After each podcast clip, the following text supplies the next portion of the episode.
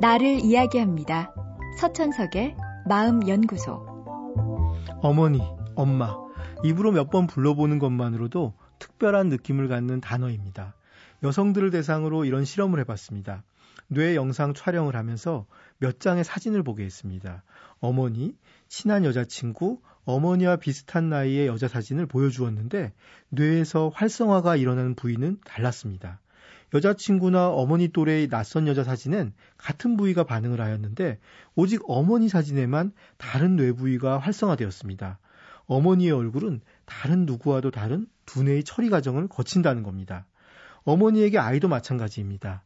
아이가 울 때 어머니의 편도체는 급격히 활동을 시작합니다. 편도체는 두려움을 관장하는 뇌 부위이므로 이 부분에 활성이 일어난다는 건 우리의 두뇌에 비상이 걸린다는 걸 의미합니다. 재미난 점은 편도체의 급격한 활성화가 오직 자기 아이가 울 때만 나타날 뿐 남의 아이가 울면 나타나지 않는다는 겁니다. 이런 까닭에 다들 남의 자식 일에는 한없이 객관적일 수 있지만 막상 자기 자식 문제에는 감정이 앞선 판단을 하는 거죠. 아이와 엄마는 이처럼 서로 긴밀히 연결되어 있습니다. 엄마는 아이를 다른 누구와도 다른 뇌 부위를 통해 인지하고 아이도 엄마를 다른 누구와도 다른 뇌 부위를 통해 인지합니다. 그러니 자기 자식 또는 자기 엄마 일에 객관적일 수는 없는 겁니다. 이런 사실을 아는 건 부부 관계에서 무척 중요합니다.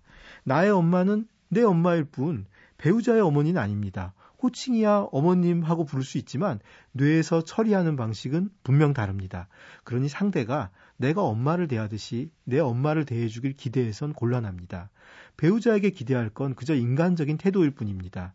나야 미운 행동을 하든 어려서 구박을 받았든 엄마이고 특별하지만 상대에겐 그저 배우자의 어머니일 뿐입니다. 마찬가지로 배우자가 자기 엄마를 대하는 태도도 인정해야 합니다. 내가 보기엔 과하게 대하는 상대의 모습이 어쩌면 상대에겐 다른 선택의 여지가 없는 행동일 수 있습니다. 그렇게 하지 않을 수 없어서 하는 행동이란 뜻이죠. 엄마와 만나면 다투면서도 엄마가 몸이 안 좋으면 잠을 못 이루는 것. 이런 감정은 당사자가 아니면 알 수 없는 거죠. 물론 서로 상대의 모습을 좀 더 인정하자는 거지 모든 행동을 다 인정하자는 건 아닙니다. 부부에게 가장 중요한 건 부부 간의 관계입니다. 부부 간의 관계까지 망가뜨릴 정도로 부모에게 집착한다면 결과적으로 부모에 대한 불효이고 내 아이들에게도 무거운 짐을 지우는 행동입니다. 서천석의 마음연구소. 지금까지 정신건강의학과 전문의 서천석이었습니다.